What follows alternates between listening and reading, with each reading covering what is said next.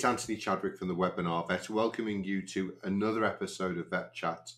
Uh, today we have our C F O on, on the line, uh, Buddy, who is uh, just wanting to join us today. And of course, we also have Ron Ofri, the very esteemed and very good friend of mine, ophthalmologist, based over in uh, Tel Aviv. Ron, obviously, before we start, I just want to um, say that, you know, our thoughts are with you in these difficult times that you're in, and uh, let's hope for a better twenty twenty-four, hey? Indeed. Uh, yes, I know this is going on the air in February, but we're recording it um, mid-December, and yes, let's hope for a peaceful twenty twenty-four. We we go back a long way, Ron. We'll I'll, I'll I'll start with my visual aid, which is this beautiful book that you gave me when we met in, I think it was um, was it Seville or Valencia? Seville, in, S E B C, in, uh, at the S E B C a few years ago, and it's much treasured by me. Um, obviously, we've got all the signatures in as well, and ophthalmology is, is close-ish to my heart. As you know, I did dermatology, but I spent a lot of time working at the Animal Medical Centre in close collaboration with Pip Boydell, and we often talked about eyes and skin being connected. There were certainly um, issues around eyelids and, and uh, things that would mean that both of us could have an opinion on it. So uh, this has always been a treasured uh, part of my bookshelf. So thank you so much again. Um, and thanks for all the contributions you give to WebinarVet, because you've done many webinars for us over the years. Um, As we talked recently, some of those possibly need refreshing, because one of my other favourite lecturers, apart from yourself, is a professor uh, retired now up at Texas A and M, Mike Willard, who said quite often on lectures, everything I taught you ten years ago was a lie. I just didn't realise. So the, the, the, the veterinary medicine is always progressing, and some of the things we talked about five, six years ago, we probably want to have a slightly different angle on now, don't we? Yes, let's be diplomatic and call it a mistake rather than a lie. Yes, I agree. I will let you get away with that one. But yeah, you know, it's it's really great to have you on the podcast. Um, Pleasure to be here. Thank you for inviting me. Obviously, a, a, a great friend of, of mine in the veterinary profession. We've known each other a long time. But perhaps those people who don't know you as well, give us a little history of uh, your veterinary history, as it were. Um, yeah, well, people always ask me how I became interested in ophthalmology. And uh, like many other things in life, it's thanks to a great teacher. Uh, my personal story is that actually I am a member, or I was a member, of the charter class of our school, uh, which opened up in nineteen eighty-five. Prior to that, there was no veterinary school in Israel. Uh, they opened in nineteen eighty-five, and similar to the American system, you had to have a pre-vet education in order to apply. I was fortunate enough to just graduate at the right moment with a degree in biology. I applied and I was accepted. But since it was a new school, uh, they lacked teachers and professors in many areas, in many disciplines.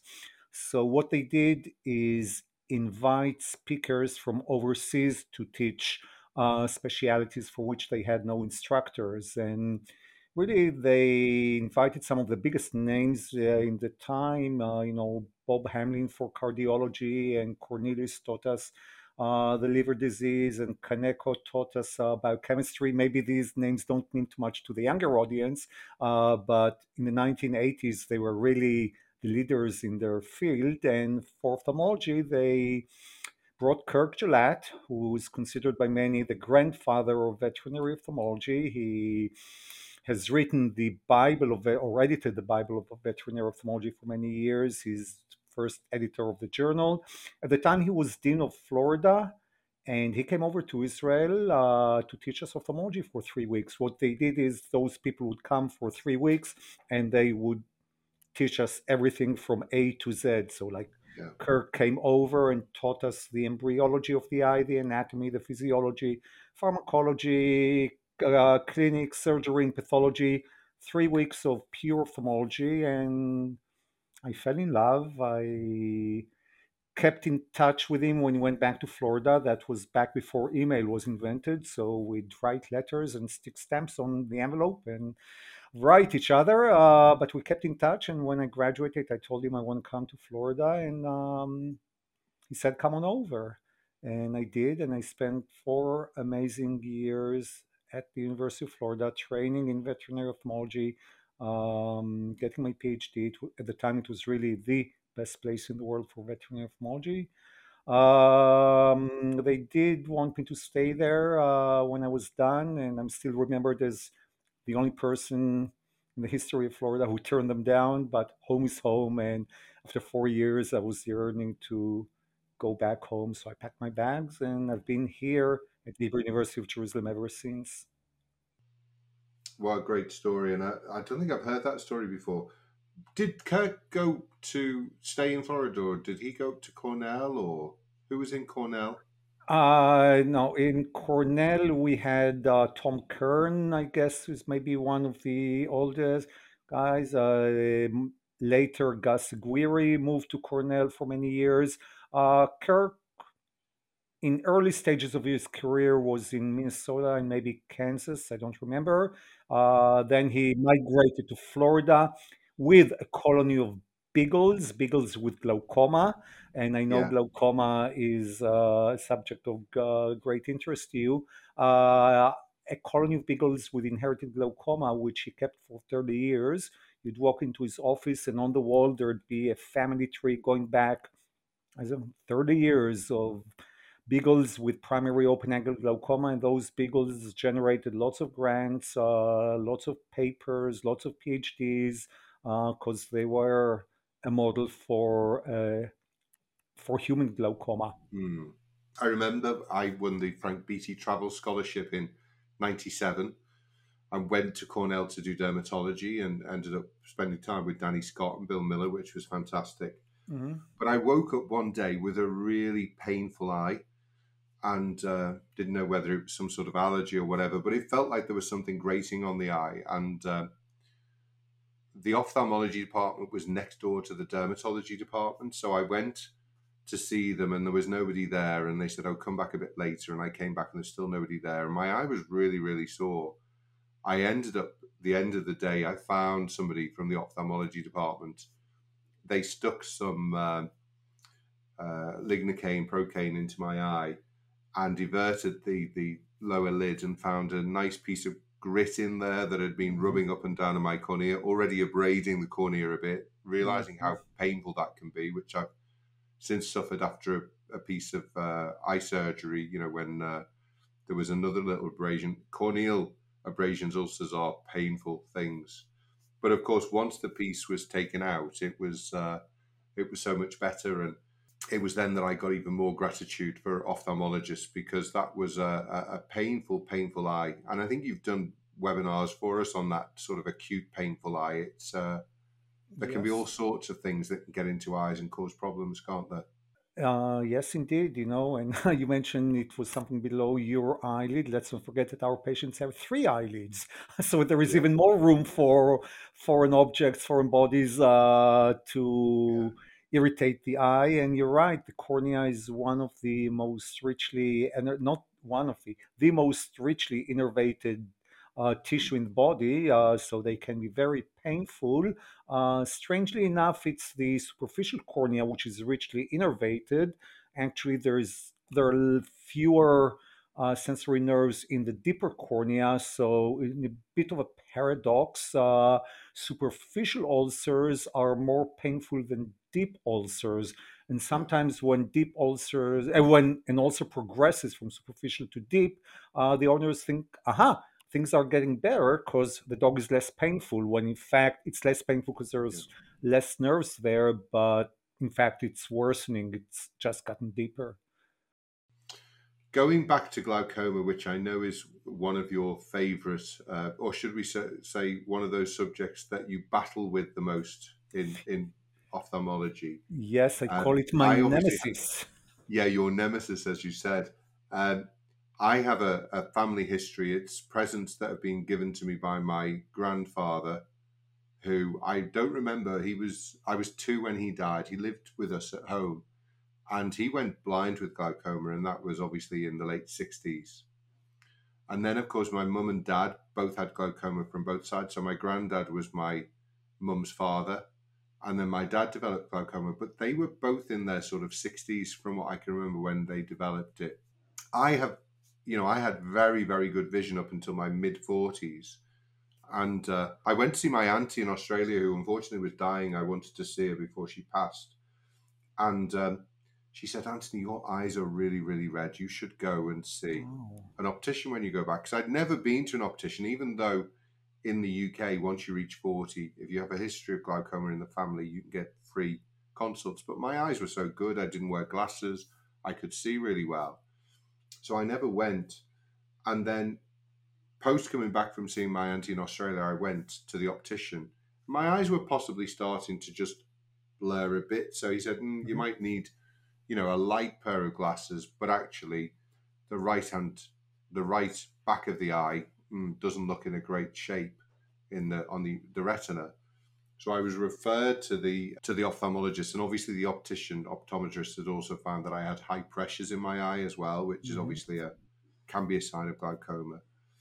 And then I, I had the diagnosis of pigmentary dispersion syndrome. Oh. Uh, the only positive, Ron, I was forty-five, forty-six at the time, and, and they called it young person's glaucoma. So there's always a silver cloud to every lining. I came back feeling good about the fact that people were still classing me as a young person at forty-six.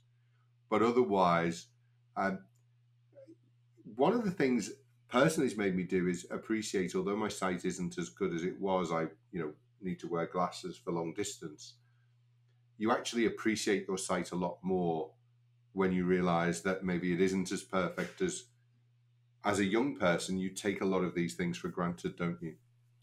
Yes, indeed. And, you know, numerous surveys show that that's the one sense that people are most afraid of losing. And um, yes, you're right in so many ways, because uh, the damage caused to the retina and to the optic nerve uh, as a result of glaucoma is something that we cannot repair.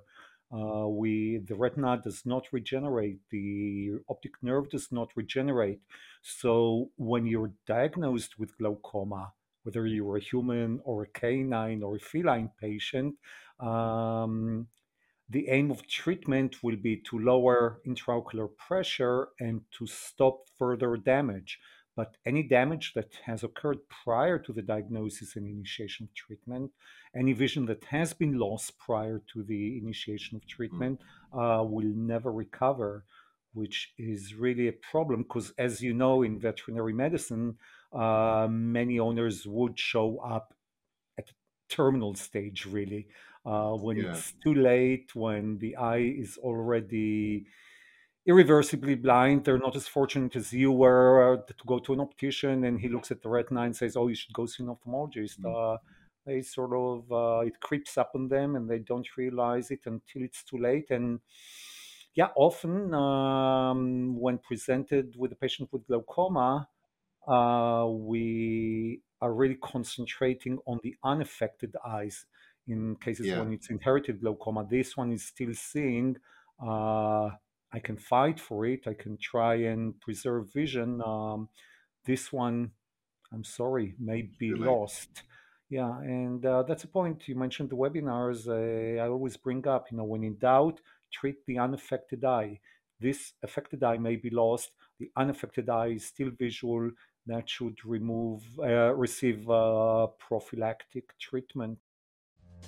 Do you want to become a part of the largest online veterinary community in the world? The WebinarVet membership is the perfect tool to easily complete your veterinary C P D or C E. Watch webinars anytime, any place, on any connected device. Become a member today and explore our library of over two thousand premium quality webinars. We also care about the environment as well as your C P D or C E. That's why we plant trees for every one of our members. To find out more, visit thewebinarvet.com forward slash memberships or click on the membership tab on our website. Sometimes, obviously, you get a lens luxation that can cause glaucoma. So removing lenses quickly can obviously save the eye from going into terminal decline. Do Absolutely. you think, do, should we as part of clinical exams look more seriously at doing tonometry? Because it's something, you know, I don't think I ever did in veterinary practice. Um, is that something that we should be doing more routinely, perhaps in older animals or in certain breeds that are more prone?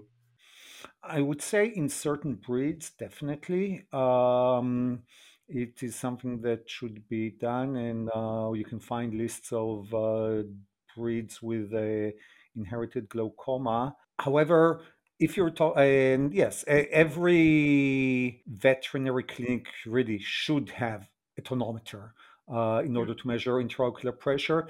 Maybe not as part of the routine screening, but definitely to manage your both your glaucoma and uveitis cases, you do need a tonometer.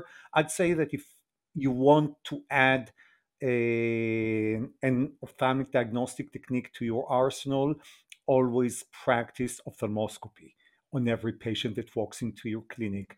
Because number one, it's not an easy technique. Uh, it does require practice. And number two, there is lots of variations in the appearance of a normal fundus, both, uh, especially in our canine patients. Uh, so if the first time you're trying ophthalmoscopy is when an owner comes in complaining of a blind patient, I'd say it's pretty much a waste of time. If you haven't mastered the technique, if you don't know yeah. uh, to recognize normal variations, uh, you'll be lost. Uh, so I always say every patient that comes into your clinic, whether it's for vaccination or a flea problem or diarrhea, just take a quick look in the eye, two seconds, just to A, uh, familiarize yourself with the technique, and B, familiarize yourself with the normal appearance of the fundus. And I, I find also that clients always appreciate it. You know, it's like they saw uh, Grey's Anatomy, that the doctor always examines uh, the fundus, and wow, my dog uh, got the same treatment. Yeah. It always impresses them. And really with glaucoma, we're looking for atrophy potentially of the blood vessels around, but you also get this sort of halo aura effect around the actual fundus as well, don't you, with uh, glaucoma? Yeah, well, there's lots of signs of glaucoma for owners to notice. As you said, red eye would be one of them, blue eye due to corneal edema. Sometimes if it's really a sensitive owner, they would notice that the pupil is more dilated than normal or doesn't constrict as much as day- in daytime. And those are really alert owners who'd come at an early stage. Um, but really, if I could go back to the irreversible damage that is being caused uh, to the retina, uh, one of the most exciting things in areas in glaucoma research is what we call neuroprotective t- treatment. And the idea behind that is that when we give drugs to lower intraocular pressure, it is really a losing battle. Once glaucoma is started, we can try this drug or that drug or drug combination or maybe surgery. Within a year or two, most of our veterinary patients will become blind, despite the fa- and humans also become blind, bes- despite the fact that we lower their intraocular pressure. So neuroprotection, which actually be- began in neurology, is a new therapeutic approach whereby you say, forget controlling intraocular pressure, because it's something we do not excel in. Uh, let's concentrate on actually protecting the retina and protecting the optic nerve from damage. And there are lots of promising drugs, um, at least in rodents, they work very well. Unfortunately, they work less well in humans and dogs, uh, that can protect the retina and the optic nerve from damage despite elevated intraocular pressure. And that, I think therein lies a big hope for glaucoma patients, that we combine hypotensive treatment with treatment to protect the optic nerve and uh, the retina and prevent this damage. And looking at uh, pressure-wise, similar in humans, sort of twenty is where we start to get concerned about pressure mm-hmm. uh, numbers, in the same in dog and cat. Yeah, uh, well, uh, yeah, actually, that's an interesting subject unto itself. There is there are numerous papers uh, debating the subject of what is safe I O P. And you've touched on a very interesting point here, because really, glaucoma is one disease that I always tell my students, the more we learn about it, the less we understand it. Uh, when you and I were students, uh, glaucoma was an easy disease. Uh, pressure goes up, you have glaucoma, pressure comes down, you've cl- cured glaucoma. And with the years, we've come to realize that really glaucoma is a multifactorial disease, at least in people, and there are many risk factors in play. Elevated intraocular pressure is probably the most common and most significant one, but the immune system plays a role in it. Uh, blood circulation in the retina plays a role in pathogenesis of glaucoma, um, and lots and lots of other factors that come into play, uh, to the point where in people you actually have what is called normotensive glaucoma, meaning glaucoma with all the hallmarks of glaucoma, with the damage to the optic nerve and the retina, but it's normotensive. Pressure would be normal, and that is about one-third of the glaucoma cases in people, uh, which is really scary. Um, so there is really no safe I O P for some uh, people with problems with the immune system or blood circulation in the retina. It may be lower, maybe twelve, mm. thirteen, fourteen. For others, it may be twenty. It's really individual because of all the other factors that are in play. Yeah, no, it's fascinating. And I actually have uh, pigmentary dispersion syndrome, which the doctor has explained will probably get better as I get older. So I'll reach a point in my sixties, hopefully, where actually the, the pressures would almost drop naturally. And then it's the damage that's been done over the last, you know, ten, fifteen, twenty years. And of course, then your eyes deteriorate as you get older as well. You lose neurons. So it's yeah. how you can slow that progress down as people are living older uh, and, uh, you know, potentially dying before you go blind, I suppose, is the way that you, you look at it. Is pigmentary dispersion syndrome a problem in dogs or cats? Is that a disease? Uh, we do have it in a couple of dog breeds, uh, not in cats, but uh, Cairn Terriers have a similar disease, pigmentary glaucoma. And um, Golden Retrievers and a few other breeds have a type of glaucoma caused by cysts that are in the eye that burst, and they disperse pigment, causing secondary uveitis and glaucoma. So uveal cysts, uh, in many breeds, it's an incidental finding. It's just a nice balloon floating in the eye, but in especially in Golden Retrievers and a few other breeds, if you see it, it's cause for concern because it may pop, disperse mm. pigment, and uh, as you say, cause pigmentary uveitis, pigmentary glaucoma. And the pigment is interesting because it sort of blocks the angle, doesn't it? Right. And then you actually need the macrophages to get busy in actually eating up that uh, that pigment. So Absolutely. I've ended up in the situation where Um, drops weren't working. I've had surgery, which has been an interesting, it's not been a trabeculectomy. This particular surgeon does viscocannulostomies, which is sort of at a, he doesn't go right through the membrane, because eye surgery with trabeculectomies and so on, there's a danger you can drop the pressure too much, can't you? Right. Uh, yes, surgery is another interesting aspect of glaucoma. Um, as you say, um, if In, if you're a general practitioner and you feel that you are unable to control pressure medically, then you should definitely refer the patient to a veterinary ophthalmologist, because we do have some options uh, for uh, some surgical options, including laser and other means of partially destroying the ciliary body and lowering production of aqueous humor. We do have shunts and other surgical procedures similar to what you're describing to increase outflow from the eye. So we do have surgical options, and they would be a reason to refer your glaucoma cases to a specialist. As far as general practitioners go, I regret to say that the most uh, uh, co- uh, the surgery you'll be performing most commonly is uh, enucleation, unfortunately. Because uh, yeah. often we do end up with an eye that is irreversibly, irreversibly blind, because I said the blind, the damage is irreversible, and painful because we're unable to control pressure medically, in which case uh, enucleation may be the best option. And that's yeah. another thing I've stressed in my webinars, a very important point. Uh, there is a very important difference between cases of acute glaucoma and chronic glaucoma. Because uh, yeah. if the dog has become blinded with acute glaucoma, the owners can see that it's painful and they will not argue with you when you recommend enucleation. However, in cases of chronic glaucoma, when it's sort of crept up on them very, very gradually, let's come. Uh, when you recommend enucleation, they'll say, what the heck? You know, my dog is not painful. It eats, it drinks, it plays, it goes outdoors. It is absolutely fine. No, it is not in pain. And the analogy I always give them in this case is think of glaucoma as a migraine. Okay, people yeah. with a migraine also wake up, they brush their teeth, they go to work, they come back in the evening, uh, they watch some T V, they go to a pub with a friend. Uh, yeah, just like a dog, you know, they walk, they eat, they play, but they are suffering constantly because of the migraine.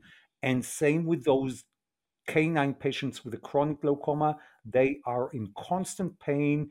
And the proof is that when I win the argument and I convince them to enucleate, um, they come back two weeks later for removal of sutures. And the first thing they'll say is, the dog is five years younger. Yeah. It is so much more active. It is so much more pain, uh, playful, because yeah. we have removed the migraine. Uh, so don't give, uh, don't take the owner's word for it. Think of the migraine analogy and insist on enucleation. And we've got surveys out, a couple of them published in the United Kingdom, showing ninety-six percent satisfaction rate for owners who agreed uh, to performing enucleation in their pets. Dogs are resilient, aren't they? And they don't show pain. They don't, you know, it's not always in their interest to show it, and they will cope with life. Yep. The same analogy is that dog that you diagnose in the waiting room because you can smell the, the rotten teeth. And you take those teeth out and the dog comes back a week, ten days later with the same thing. You know, my dog is five years younger. So its pain is, is insidious. And if it's happening chronically, mm-hmm. people don't recognize it because the dog has been like this for months, months, potentially years. Right. Take that eye away, take those teeth away. You've taken away the source of pain. The, the dog, cat improves immensely. Absolutely, though. That reminds me, I was once uh, giving a lecture uh, alongside a dentist in China back in the days before COVID, when we could still visit China. Yeah. And we were talking about enucleation. He was talking about teeth extraction. I told him, gosh, you're so lucky. You know, you've got thirty something, thirty some teeth you can remove. One, two, three, four. No, I can take out one eye. I take out the other eye, I'm done, you know. Yes. That's all I have. Uh, uh, so he's much more fortunate in that, uh, yeah, we ophthalmologists, we regard enucleation really as euthanasia. I'm killing my patient.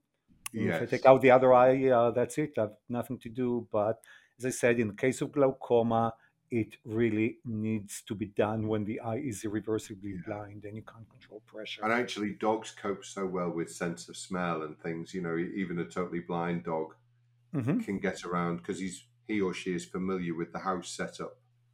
Uh, it's amazing how well they will do, isn't it? Absolutely. And, you know, um, we as ophthalmologists uh, or as veterinarians, we have many blind patients, due not just because of enucleation, most commonly because of retinal atrophy or um, long-term uveitis, and they'll be irreversibly blind. But like you say, uh, they can cope very well, and um, there are lots of websites out there and help guides and books uh, with lots of tips, and you should always refer owners of blind patients to these websites or maybe have them buy one of these books. They are full of wonderful advice and wonderful heartwarming stories about, like you said, how well the animals can cope while being blind. It is definitely not a death sentence. Ron, I think Buddy is just saying he feels that we've been too dog-centric and we can't really call this a podcast because mm. cats haven't been mentioned enough. How about just a last couple of minutes, where does glaucoma fit in, in in cats? Is it as common? What are the common conditions within that? And, and how are we best to deal with cats mm. who sometimes can be a bit more difficult to dose and things than dogs anyway? Uh, yeah, thank you for bringing it up. So in dogs...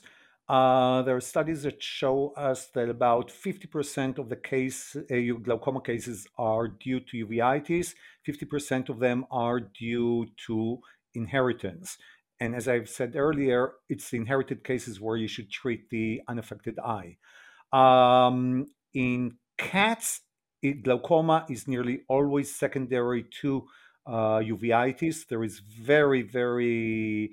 Uh, inherited glaucoma is very rare in cats, uh, so it's nearly always secondary to uveitis, and therefore, when you're presented with a cat with glaucoma, you should suspect uveitis, which means you should suspect some primary disease that triggered the uveitis, and that cat needs a comprehensive workup, a physical exam, uh, blood work, serology, chest x-rays, whatever, in order to look for the primary reason which caused the primary disease, the systemic disease, which caused uveitis, which caused uh, glaucoma. Same, I should add, for cataracts in cats. Uh, in dogs, the two most common reasons for cataracts are diabetes and inheritance.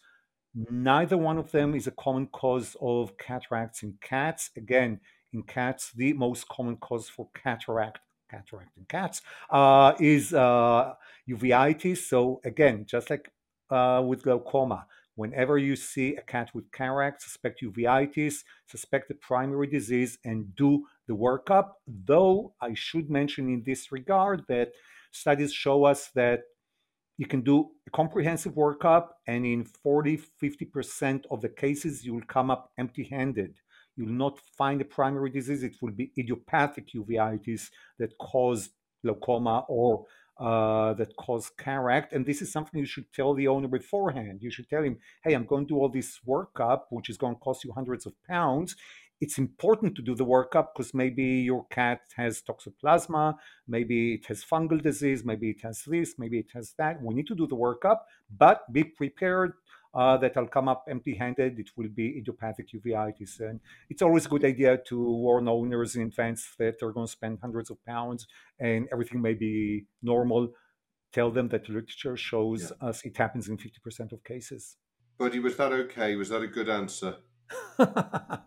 he seems he seems happy, Ron. He seems uh, happy. He's, although he's not paying attention, he's got his back turned to you. Right. Which is but... very rude, so I apologise, Ron. On behalf of, of, of the cat. Apology accepted. Cat, you know, dogs have owners and uh, cats have staff. You know, we're all staff to our cats. Exactly. I am uh, his butler. Yeah. So uh, and and uh, chief petter when uh, he feels like he needs a uh, needs a little stroke and a cuddle. Mm-hmm. He lets you know.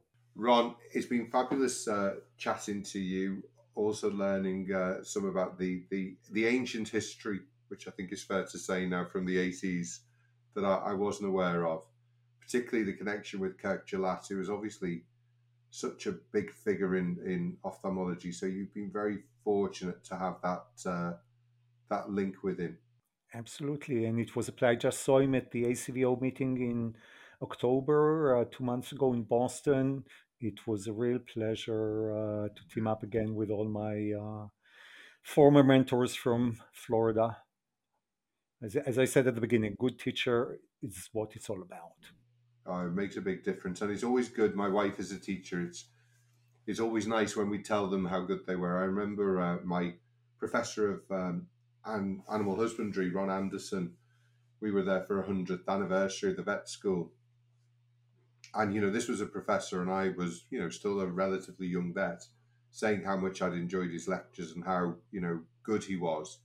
And you could tell he was genuinely touched. So if you if people are listening, uh, feel free to go out and uh, show gratitude and thanks to the, the professors and the teachers who've made a difference in your life. They they're, they're never quite sure, but they can have a profound effect on people, can't they? Absolutely. I'll second that. Definitely. Ron, thank you so much. I know how busy you are, so giving some time up is, uh, you know, is a gift uh, to us at, at Vet Chat and the webinar there, and I really appreciate it. And I've certainly learned a bit more about my glaucoma as well. So thank you so well, much, Ron. Thank you for having me. It's a real honor and a real pleasure. And um, wish you a merry holiday season. And as we said earlier, a peaceful twenty twenty-four, both to yeah. people in the Middle East and people in the Ukraine and wherever throughout the world. All over the world. Yeah, absolutely. That This is what the season is all about. Yes. Thank you so much, Ron. Uh, Thank you. Thanks everyone for listening. Hopefully see you on a podcast or a webinar very soon. Uh, take care. And uh, this has been Vet Chat. And this is Anthony Chadwick. Thank you very much. Bye-bye. Thank you. Bye-bye.